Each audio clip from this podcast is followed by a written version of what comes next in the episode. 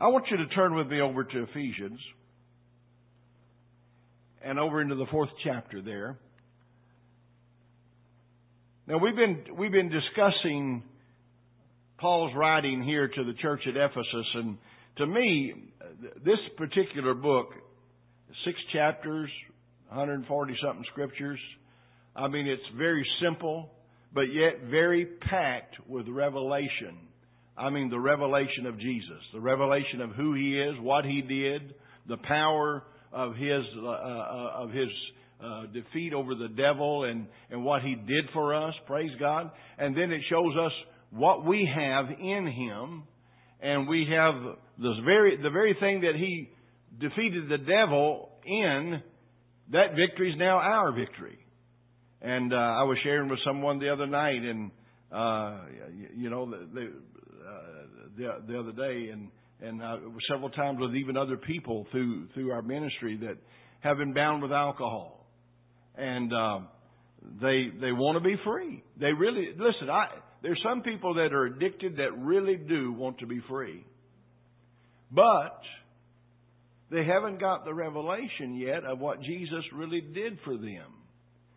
This person was talking, and several people have talked to me about alcoholism. They were they belonged to Alcoholic Anonymous, and and I said, well, I said just stop right there. That tells me why you don't have the victory right now, because every time you go to that meeting, you have to stand up and say, my name is so and so, and I am an alcoholic, and you you're you're putting yourself in a position to be exactly what your words are saying.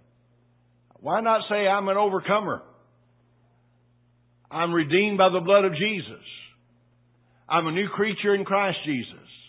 Now that doesn't mean we don't have struggles in the flesh. Sometimes we have struggles in the flesh. Sometimes there's things that overwhelm us and can overtake us and overpower us. Uh, there's times that we can get frustrated. Anybody ever got frustrated with situations and and uh, you you just don't know what to do next and and frustration hits? But that's where you can turn to the Lord because see, it's through Him that we have the victory. It's through Christ that we have the victory. It's by His blood that we've been redeemed. It's by His blood that the devil's been defeated, and the devil cannot violate the truth of God, and that truth is He was defeated 2,000 years ago. Praise God. Somebody said, well, yeah, but look what the devil's doing. Yeah, he's doing a whole lot in people's lives that don't know him and and also in many people's lives that are watering down the gospel and there's just saying, well, you know, uh, God's grace will cover everything. His grace does cover it all. I, I don't want anybody to misunderstand me. God's grace is overwhelming. I'm telling you, His grace, we, we are not what we are in Christ without the grace of God. You can't do it by yourself. There's no way you can do it by yourself, and that's why He did it for us. He became sin. He, he became what we were. He became unrighteous, unholy in that sense, so that we who were in sin could be made the righteousness of God through Christ Jesus. So, you know, thank God, but yeah, the flesh can try to overwhelm us if we let this mind. That's why we got to renew this mind every day. And uh, you'll hear us talk about that often about renewing the mind. We got to stay in the Word. Find out what the Word says about something. Uh, speak that Word. Rejoice in that Word. But Ephesians 1 through 3 has given us a revelation of what we have in Christ. And that what God has given us should be manifested in our walk with the Lord. We're saved. We're filled with the Holy Ghost. We have His peace. We have His joy. We have His love.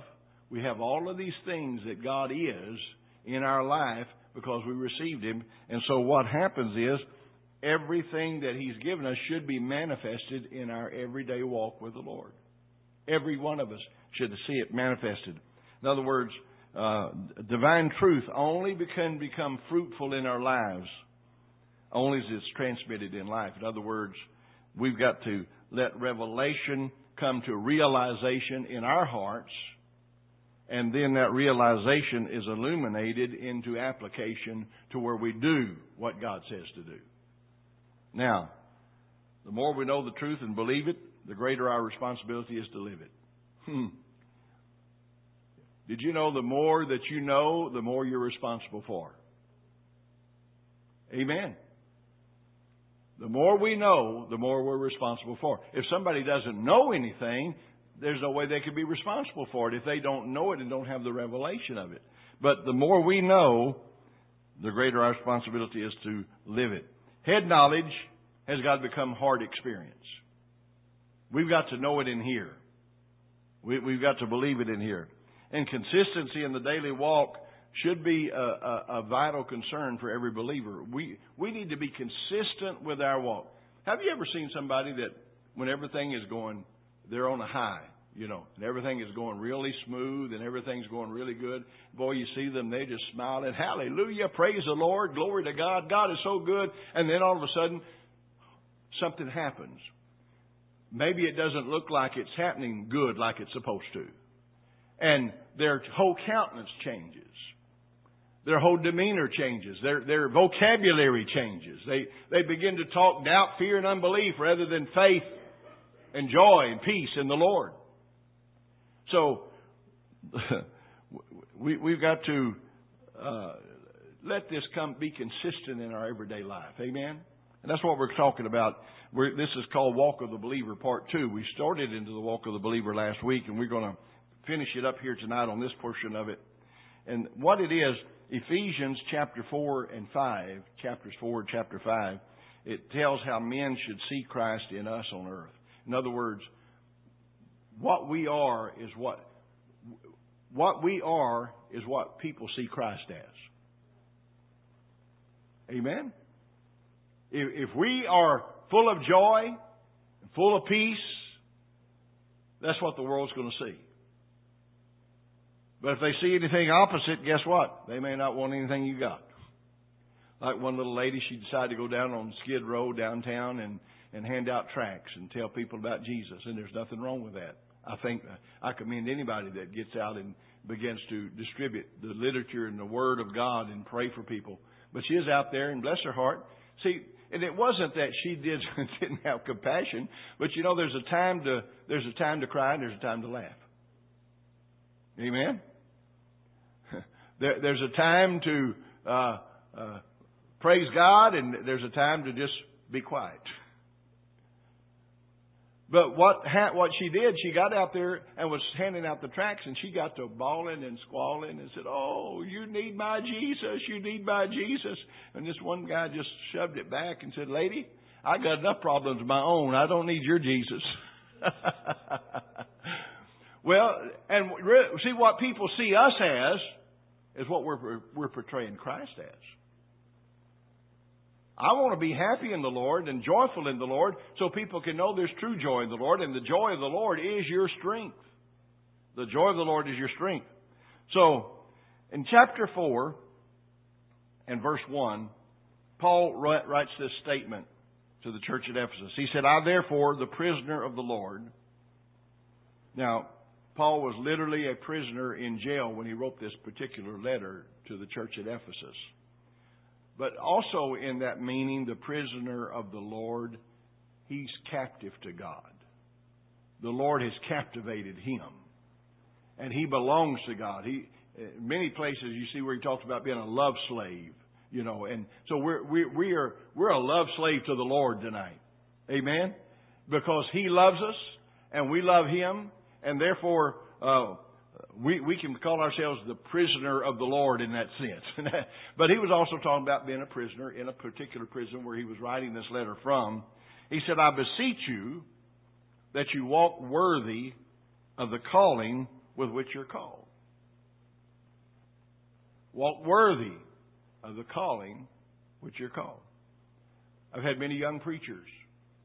I was a very young preacher one time, starting out for the Lord and and our egos can get this big, you know. and uh, but uh, one minister friend of mine, he'd always tell me, he said, Brother Clarence, he said, just stay humble, stay humble. Realize it's not you, but it's God.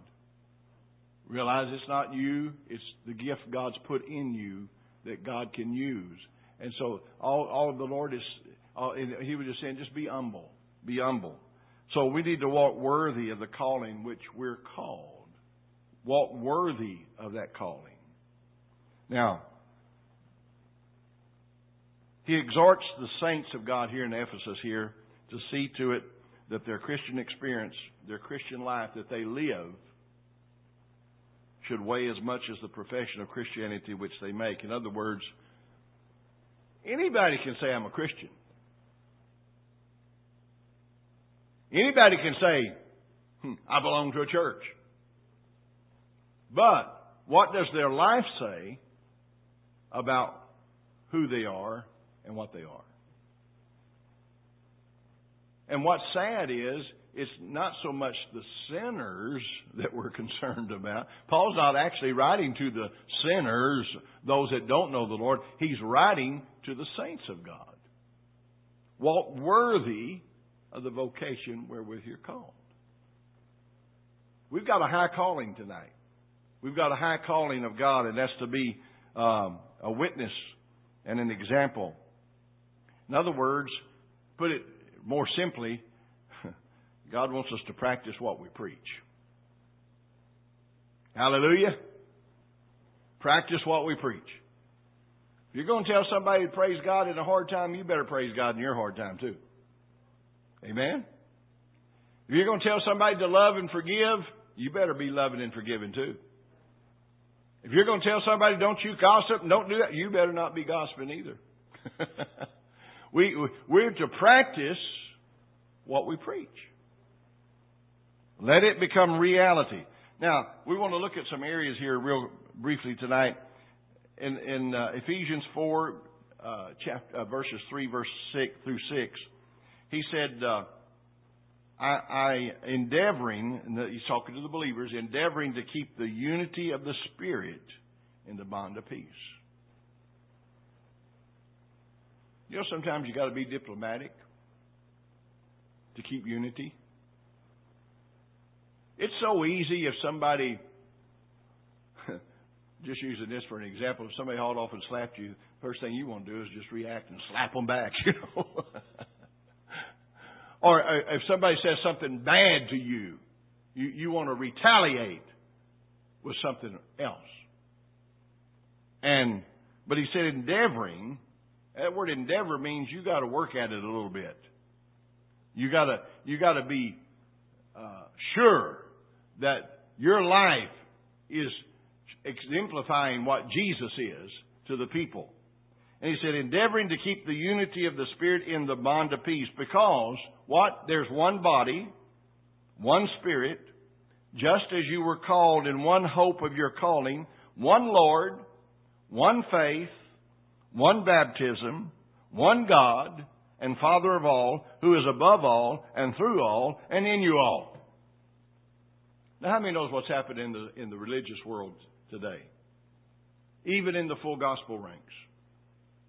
I mean, I'm talking about those that are spirit filled, Holy Ghost filled, um, word believing, and, and all. We, we get different camps out here. We got one that's going to have what we call faith camp. And I believe in faith 100% because without faith you can't please God. And you're going to hear me preach on faith a whole lot because it is faith. But then they get exclusive within themselves.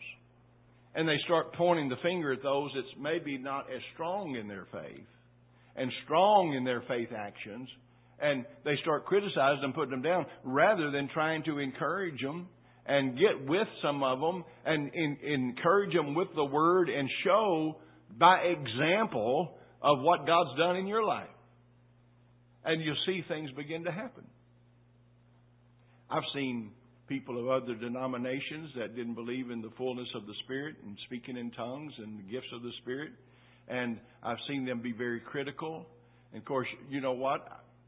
Our human nature, our human nature wants to rise up and say, well, I'll tell you what, I got more than you got. Well, right there, you just lost all that you had because you got mad. Amen. But you know, God can God can God can move. How many remembers before you got the revelation of, of the fullness of the Spirit, and before you really got that revelation, where you were? I mean, to be honest. And, and, and then then there's some that get out here in left field. I call it left field, and they they got manifestations and things that I'm not saying that it, God doesn't do do things strangely to the flesh. He does, but what I'm saying is you can't make a doctrine out of it. See, God's not wanting us to make a doctrine out of our experiences. Let's keep the doctrine of the Word alive and powerful and true. And our experiences are going to come up to the standards of the Word. Amen? And you don't have to worry about trying to explain yourself because when God's in it, God's in it. If God's not in it, then He's not in it. Amen? But look what He exhorts them here. He exhorts the saints to see to it that their Christian experience, the life that they're living in Christ, should uh, should show forth in their profession of Christianity, and people can see Christ in everything that they do. In other words, they're practicing what they preach. So it's a walk in unity. Now, the primary necessary of wholeness and health in all the organs of the human body is the perfect co- uh, coordination of action of every part with every other part. Did you know? They, how many knows that they have all kinds of diseases, diseases, and it's because sometimes the organs of the body are not cooperating with each other. Um, and, and the body gets diseased. Dis hyphen eased. It's diseased. But that's where the word disease comes from. We, we've got diseased in our body. And, uh, it's, it, sometimes it's out of coordination. It's out of, out of whack. You know, uh, you know, your, your, your different levels in your body can get out of whack. Amen? uh, your sugar levels, your um, whatever thyroid levels. All, I mean, all these things can get out of whack and get out of uh, out of coordination what they should be doing. And thank God that God's given the wisdom to doctors. They know how to help bring some of that under control and and help people to live a normal life because of it. But also, this is what happens in the body of Christ. If there's dysfunction in the body, and there's dysfunction with somebody holier than thou and somebody more spiritual than thou, you know, and, and we're, we're, we're trying to uh, be the big I. And uh, uh, one pastor, I took care of his church for two months, and he wanted me to find out. He said, I want you to, to, to, observe everything and tell me what you think is wrong. So when he got back from his trip, I just, uh, he said, well, what did you, what did you see? I said, well, I'll tell you. and this is probably the most important thing. And it may be the only thing that I tell you. But I said, you got too many chiefs and not enough Indians. Everybody wanted to be the boss. Everybody. Now look, we're one. Amen? This body, this body can't function without the arm, without the fingers, without the leg, without the toes, without our brain, without our eyes. This, we're, but we're, we're different entities. It's different entities, but one body. And God has one body. But you can't all be the chief. Or then you don't have nobody to be the ones to, to help. There's helpers. Amen? And so, what Paul's saying here, he said, uh, you know, we got to get in unity. Unity. Our, the body of Christ has got to get in unity. Even our small body here has got to get in unity. If we get disunified, we're not going to do anything for the kingdom of God. So we've got to be unified in the Spirit and have the unity of the Spirit operate in our lives. Uh, you know, a, a professing church is just an organization. And I've said it often. I thank God for the facilities that we have. I think they're some of the most beautiful facilities that people should want and desire to have something like this. You know, thank God. Listen, I I, I believe that God's people should have the best. I believe God's people should make it look like the best. I believe we should clean it as the best. I, you know, I, I believe that everything we should look at it as as the best. Now, this this church building is simply, it's not the church. It's, it's a place that houses the church. where the church can come in and congregate together and enjoy the blessings of the Lord together. It's just a building, in other words. But you know what? I do believe that when people walk through those doors, they can sense the presence of the Lord. I believe the anointing of God can be so strong they can get healed as they walk through that door. I, believe they can get saved and filled with the Holy Ghost as they walk through that door. Uh, you know, I'm not, I'm not saying that the presence of God, but what brings the presence of the Lord? The body.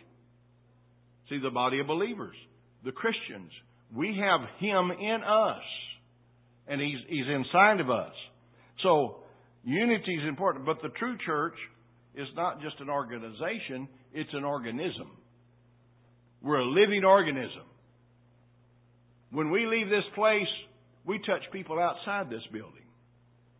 You run into people at stores and wherever you might be, and and you, you you're a living organism. You're you're you're reaching out as the church outside those walls. So it, it's got to be a bond of unity, and the bond of unity is love. Love is the bond of unity. Look what Paul says in Ephesians four verse two. He said, "With all lowliness." and meekness and long suffering, forbearing one another in love. Forbearing one another in love. You know what that means? That means you put up with somebody sometimes when you don't want to. hey, husbands and wives go through this stage. sometimes we forbo- you forbear your spouse in love or, or the children or the grandchildren. Sometimes you you forbear them. In, it's not that you don't love them, but how many understand what I'm saying? Sometimes they could just get under your feet, get on your nerves. And uh, but but what what the what Paul is telling us, let with all lowliness and meekness, with long suffering. Long suffering is the key here. Long suffering. We've got to be long suffering with one another. Somebody said, Well, I don't know when they're going to change. Well, just be long suffering. God's working on them. Hallelujah. God's working on them. God, God does the changing.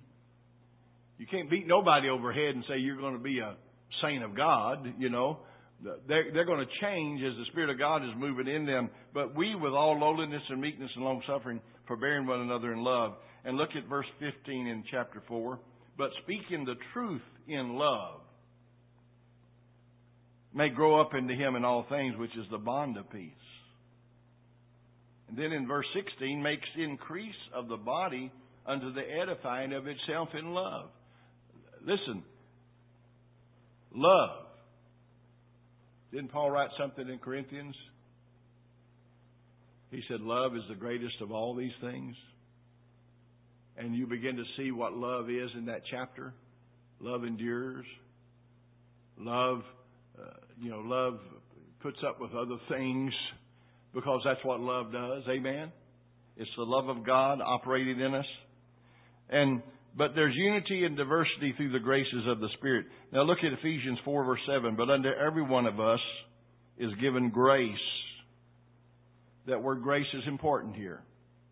Now grace in the Hebrew, and the Greek definitions of the word grace, when you look at it, you're going to see many different definitions. Most of the time when we think of grace, we think of God's favor, unmerited favor. We don't deserve anything. God's grace is in our life. And that's true. That is the, that is the grace of God. The grace of God.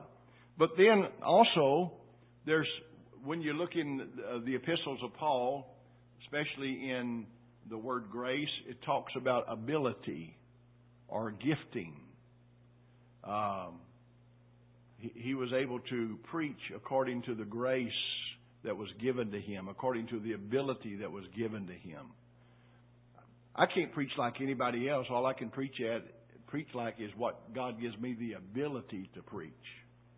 And and and I don't expect anybody to preach like me. They have to preach with the grace or that gifting and that ability that God gives them to do it. Doesn't mean one's greater than the other. I mean, I think that's, I think that's where people in America and all over the world go wrong. They start exalting somebody above everybody else, and and he's the greatest preacher, and he's better than anybody in this world. Well, he may be a great articulate speaker, but doesn't necessarily make him the greatest preacher. Amen? If love's not there, he's not very great at all. So, what Paul is saying here, and, and every one of us is given grace, and that word grace actually means God's ability, His divine ability in us. And every one of us is given ability according to the measure of the gift of Christ. The gift of Christ. Now, because you're going to see later on that He gave some in the very next uh, verse there, uh, verse. Uh, well, let's look at verse 4, verse 16 first. From whom the whole body fitly joined together and compacted by that which every joint supplies, according to the effectual working of the measure of every part, makes increase of the body unto the edifying of itself in love. So the whole body fitly joined together. Now, you know, in other words, if my foot wanted to be my hand, I'd look an awful odd up here tonight. Amen? Uh, if my nose wanted to be my eye, I'd, I'd look even worse. Every member has a specific thing that God's called them to do. Every member. Every person that's a child of God in the body of Christ has a specific calling and an ability, and God fitly joins it together and compacts that by every joint uh, a supplying. See, the body, did you know the body supplies to the next joint and the next portion of the body? Your supply, it supplies itself from the different organs and the different portions of the body. When you cut yourself, did you know there's other thing that they there's blood cells that rush to that uh, that place where you're wounded and hurt, and it it brings healing because we're joined together, fitly joined together and every joint supplies according to the effectual working of the measure of every part makes increase of the body unto the edifying of itself in love. Now, and he gave some. This is Paul still talking to the church here at Ephesus.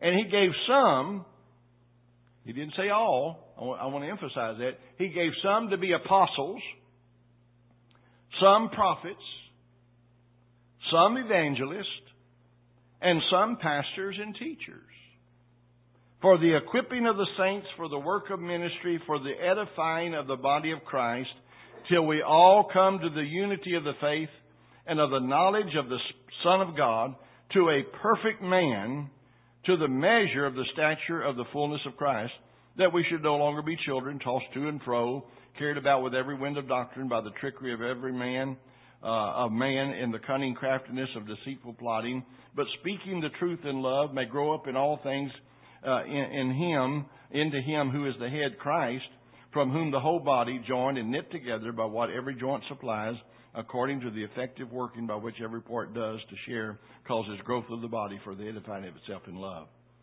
We all have a we all have a place. We all have a place. There are some apostles. Now there's an apostolic move going on today that everybody's self-proclaimed apostles.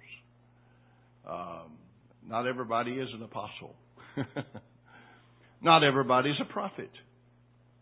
Not everybody's a, a, an evangelist in the sense of what he's talking about here. We're all evangelists in the fact that we're all witnesses of the Lord Jesus Christ. But there's some that have a calling of God to be evangelists. There's some people that just go out here and and set up a, a service on a street corner and get people saved. That's an evangelist. The apostle he kind of holds everything together. Brother Osteen told it like this one time. He said, "You got the uh, thumb that kind of holds everything. He's the he's the apostle. Then you got the pointer. He's the prophet. you know, this is what thus saith the Lord. And then you've got the, the, the middle finger, which is, is reaches out in evangelism. In evangelism. And then you got your ring finger. That's the one where the ring goes on. That's that's uh, that's the love. That's the that's the being married to and and and being part of in that situation. Then you got the little finger. Not much use for that except get in the ear and you know clean it out good. that involves the teacher, you know. and thank God we all we all have our place in the body of Christ. Now, an apostle, when you look at it at the apostolic move and the move of God in the Word of God with apostles, see, not everybody that got saved filled the Holy Ghost fulfilled the thing that Paul and Peter and James and John and all these other ones did that were apostles of the Lord Jesus Christ. They didn't, they didn't all do that because not everybody's called to do that. But an apostle is generally somebody that can function in all five callings of what we call the fivefold ministry apostles, prophets, evangelists, pastors, and teachers. And they usually can fulfill and fit into all of those categories. Then you've got some that are prophetic and they're prophets of God. I mean, listen, when they come in, you know God's come in with them, you know. And uh, some people are scared when a prophet comes in. But you ought to be fearful, even in the presence of the Lord, because God isn't going to let anything go unturned. Amen? So, but we all have our place. I, I remember if you ever been? You ever been to these little uh, uh, symphonies? You know, uh, my daughter was in one in in uh, grade school, and dear Lord, I, you know that's one of those things you just endure. You know, and you just smile and say, "Isn't that beautiful?" I mean, everybody was off key. You know, all the little kids were on their violins and and everything. But there's one little fella he he stood back there and he he's got this little triangle. He's got this little metal thing that he he only hits that little triangle at one spot in that whole song. And there's a little boy. He was he was there and he had his little cymbal up there, you know, his uh, triangle, and he was ready to. He wanted to hit it every time, and the symphony director said, "No, not yet, not yet." You know, he just, and he, now, no, not yet, not yet. And we come to the end of the song, guess what? He said, Now, Johnny, now. And he just did his little thing with that. And it was the ending of the song. But it was all needed. See, it was all needed. We're all needed in everything that we do. And when we all do it in God's timing, guess what? We're going to see the blessings of God flow like God wants to flow. Because that's what the Lord does. Amen?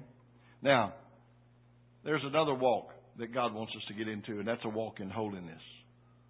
Believers are not to walk as other Gentiles walk. See, sinners walk according to the world, the flesh, and the devil. God's people are not to do that. I, listen, I have never heard so many reports. Ministries, people in churches, of uh, just doing what they want to do. You know, they they just if they if they're tired of their wife, they'll just go get another one right there in the same congregation, have the preacher marry them right there in that church.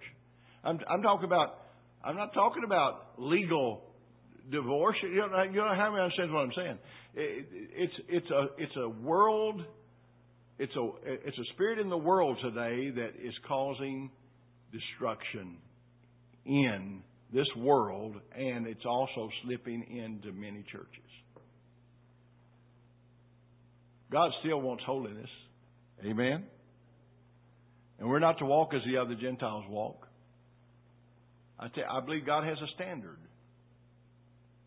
Preachers, uh, listen, as a pastor, as a minister, there's a standard God holds. There's a higher standard that I have as a minister that God holds me to in that position.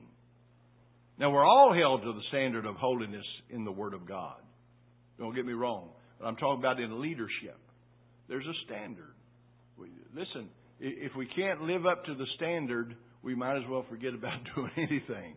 Because God has His standard, and we can't tell God how we're going to run it. We got to do it like God says, and, and that's a way of holiness. God still wants us to be holy. Can you say amen? Look at Ephesians 2. Uh, we read this other day, but you who he made alive who were dead in trespasses and sins in, once, in which you once walked according to the course of this world, according to the prince of the power of the air, the Spirit who now works in the sons of disobedience, among whom also we all once conducted ourselves in the lust of our flesh, fulfilling the desires of the flesh and of the mind, and were by nature children of wrath, just as others. See, sinners can't help but be sinners. People in the world can't help but be sinners. Because that's their nature. That's their nature. They can be good people, but they're still sinners. And usually what happens is, if you're trying to live in this world, you're gonna, you're gonna live according to the world, and that's not what God's saying. But spiritual death is being alienated from the life of God. So if we're, if we're dead in our sins, we're alienated, we're separated from the very life of God. And God wants us to be able to come back. And sin alienated Adam and Eve from the Lord. How many remember when Adam and Eve failed God and they made the decision to do go against God's will and God's plan and they did it and they sinned and they were afraid and they, they got fig leaves and covered themselves in it and fear gripped their hearts. But, you know, thank God. See, God's mercy and grace was there. And the very first covenant ritual was done where the Lord took the skin of an animal and covered them and covered their nakedness. And the covenant relationship with the Lord was, was, was still going on. But sin still alienates people from the life of God. When we sin, we have alienated our life from God. I don't know about you, but I was a little boy. I tell you what, if I did something wrong, I alienated myself from my mom and my daddy because I knew what would happen if they found out what I just did. You know, I, I, they had their belt and they had their ways of of punishing, and they had their ways of letting us know we're still your mom and daddy. My daddy said, "We brought you into this world. We can take you out too."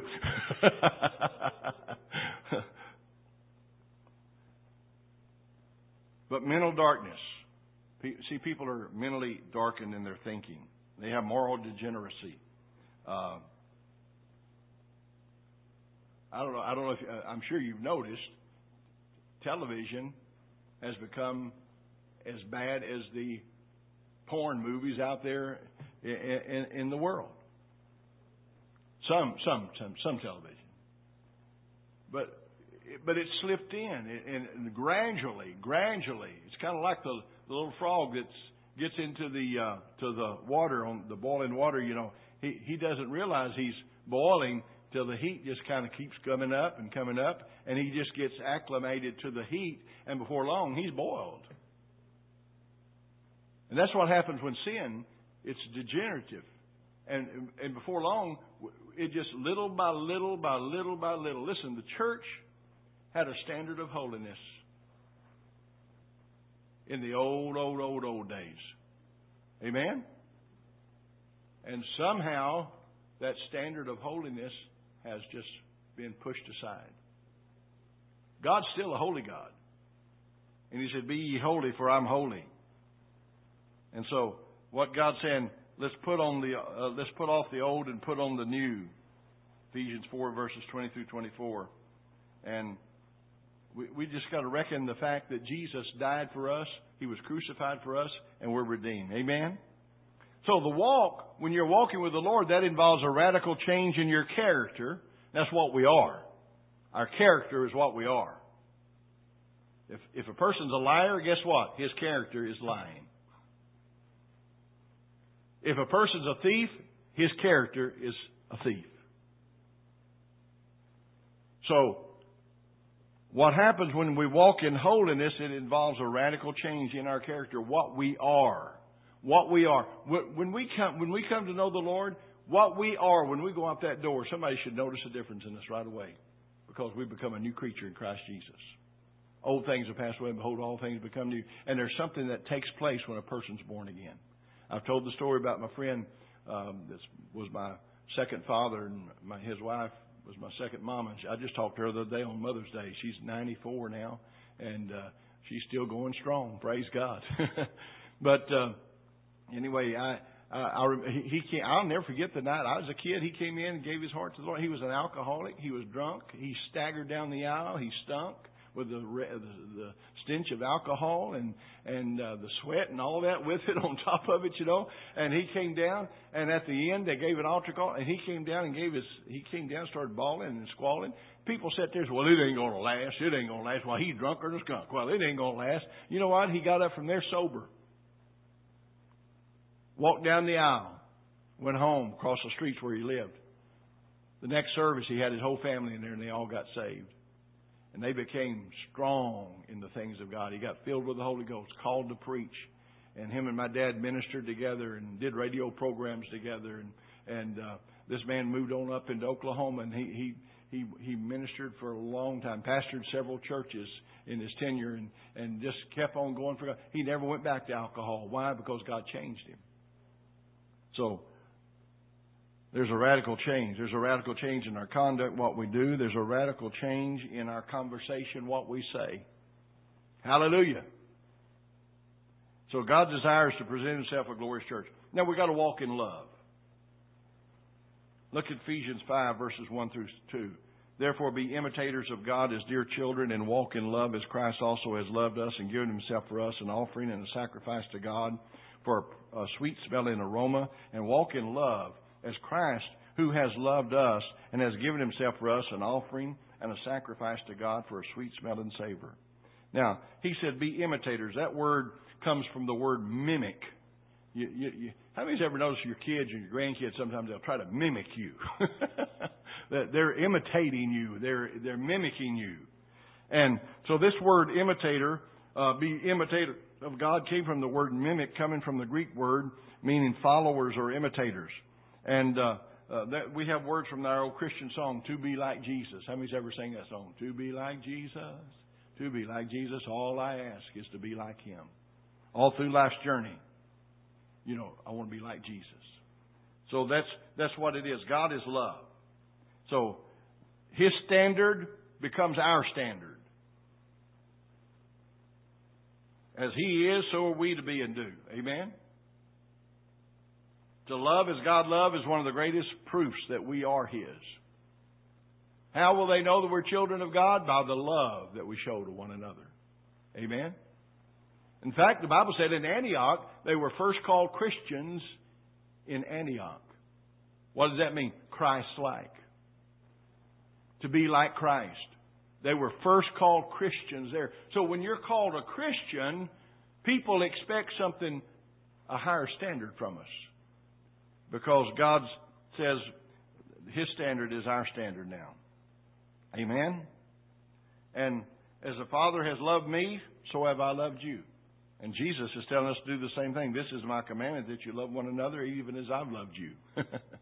this is a commandment of the Lord to love one another even as I've loved you. Don't talk it, but walk it. Praise God. I've had people come up and say, I love you, Brother Clarence. I said, No, you don't. I knew they didn't. You know, they'd already spread a bunch of junk, and I knew that. that listen, that's not love. Amen. I tell you what, when that when that juiciness comes out like that, I, I just kind of back off a little bit, you know, because you can tell when it's genuine love. Amen. He said, "This is my commandment that you love one another." But we don't and then First John said, "We don't love in word, neither in tongue, but in deed and in truth." Amen. We love as Christ loves, and we're going to walk in light. We're still talking about the walk of the believer here. We're going to walk in light. The works of darkness keeps a person from living in the light of God. And, uh, we, you know, we're, we're going to, we, we can't stay in the works of the flesh and walk in the light of God. We've got to come to a point where we start cleaning up our lives. That's the first thing. I remember we had some people got saved they had never been saved in their life. They got saved and they were cussers and all this, you know. And every once in a while we'd be working on the church or something and, and, and they'd get to go and they'd, a cuss word would come out. Oh, oh, Brother Clarence, I, please forgive me. You know, I said, hey, I forgive you. Now just ask God to forgive you. and I said, God's going to help you overcome that. Praise God. And He did. He, he helped them all overcome it. Praise the Lord. But the works of darkness keeps a person from living in the light of God. We're children of light. And uh, we need to ask ourselves sometimes when we're when we're living what we're doing, is this acceptable to God? And I'm not just talking about actions. Uh, I know nearly all of us, we wouldn't even think about going to a beer joint, right? Amen. We wouldn't think about going to a porno movie or nothing like that. No, that's not going to be part of our deal. But what we got to do is this acceptable to God? Is my attitude acceptable to God? Am I showing love that's acceptable to God? Am, am I walking in love that's acceptable to God? Not, well, I don't see much harm in that. no, is it acceptable to God? Is it acceptable to God? And it's not, well, doesn't everybody do it? No. Is it acceptable to God? So we don't go by what everybody else does, about what everybody else says. Is it acceptable to God? So what we want to do is have that uh, to be accepted. And the final thing I want to share with you: walk in harmony. Walk in harmony. How many knows you got to be in harmony? The social order today in this world is disjointed and out of order. Our country is disjointed and out of order today. I mean, everywhere you look, you see all of this uprising, and and uh, and it's being funded by atheistic, heathen men that's got more money than they know what to do with, and they're they're funding this uprising. They're, they're not interested in people. I mean, it's just like the the healthcare system. I mean, they're not interested in the little folks out here. Those, those, you know what they should have done? Every senator, every representative, every government official should be on the same thing that everybody else had to be on. Amen? Well, that's politics, but that's what I believe. but Paul gives us a simple but a very workable basis for harmony in all varied relationships, sub- subjecting yourselves to one another in the fear of the Lord. Hallelujah. Brother Jerry comes to me and says, Brother Clarence, I don't know how to approach you. And you know, really, a lot of people don't know how to approach a minister sometimes. I mean, and that's, I, I wouldn't know how to approach a great man of God if I was around him, you know. But if Brother Jerry saw something in me, maybe I was too harsh or too, um, I don't know, just too mean. But and he said, you know, Brother Clarence, I think you need to just let God's love kind of flow a little more. You know what? It's his responsibility to share that. It's my responsibility to take it to the Lord and say, Lord, show me where I've been wrong. Amen? Show me where I've been wrong. And let's begin to walk in the love of God. And uh, the Bible says, Husbands, love your wife even as Christ loved the church. There'd be less divorces if all of this was put in place. Amen. Children, obey your parents in the Lord, for this is right. There'd be less problems in our society if the children would even come under this submission and obey. And servants. Now, the, we don't have what we call servants. Sometimes we feel like we're a servant when we're going on our jobs, but but but it said, servants be obedient to them that are your masters according to the flesh. In other words, when we're on a job, we're submissive and obedient. You know? I, I, I mean, I remember on jobs, boy, when it came time that buzzer buzzed at the time we were supposed to get off. I mean, they already had they already had their stuff ready to go 15 minutes beforehand. They'd already been getting prepared for that, and and then if the boss came in and said, I need y'all to stay about 30 minutes longer, boy, boy, they just, oh, oh no, I'm, I'm, I'm supposed to clock out here at 5 o'clock. You know, that's what, that's what it says here. Uh, and you know what happened? They didn't last too long. They found a reason to find somebody that could be submissive. Amen? And if we're going to get along in life, we got to servants be obedient to those that are over you. Praise God. So, in conclusion tonight, we as believers need to learn how to sit, rest in our redemptive work that Jesus has done and the redemptive work that He's done. We can't really walk until we know who we are in Christ. And once we understand who we are, what He's done, and what we have because of what He's done, then we're going to be able to walk and conduct ourselves as Christians and then finally, we're going to walk in, in victory. And the next lesson next week is going to be on the warfare of the Christian and showing you how to overcome and go against the powers of darkness and find out what Ephesians 6 is really talking about. It's not just talking about you out here batting against the devil. No, it's talking about you with the armor of God that He puts on you. It's all for the front of you, not for the back of you. It's for invasion. It's for moving in, and it's intercession is what it amounts to. Intercession for other people, other believers, other people that's in bondage. And God says He's going to, He gives us the power to go in and set them free. Praise God. Hallelujah. Well, we're learning how to walk. We're learning how to enjoy who we are. And next week we're going to learn how to fight the devil. Praise God. Amen. Do you love the Lord tonight? Amen. Father, we thank you for your word. We thank you that your word is truth. And Lord God, we just ask now that you just move supernaturally in our lives. Let this revelation come alive to our hearts and our minds so that we can walk in the power of God, in the peace and the joy of the Holy Ghost. And we just give you praise for it in the name of Jesus. Amen. Hallelujah. well, God.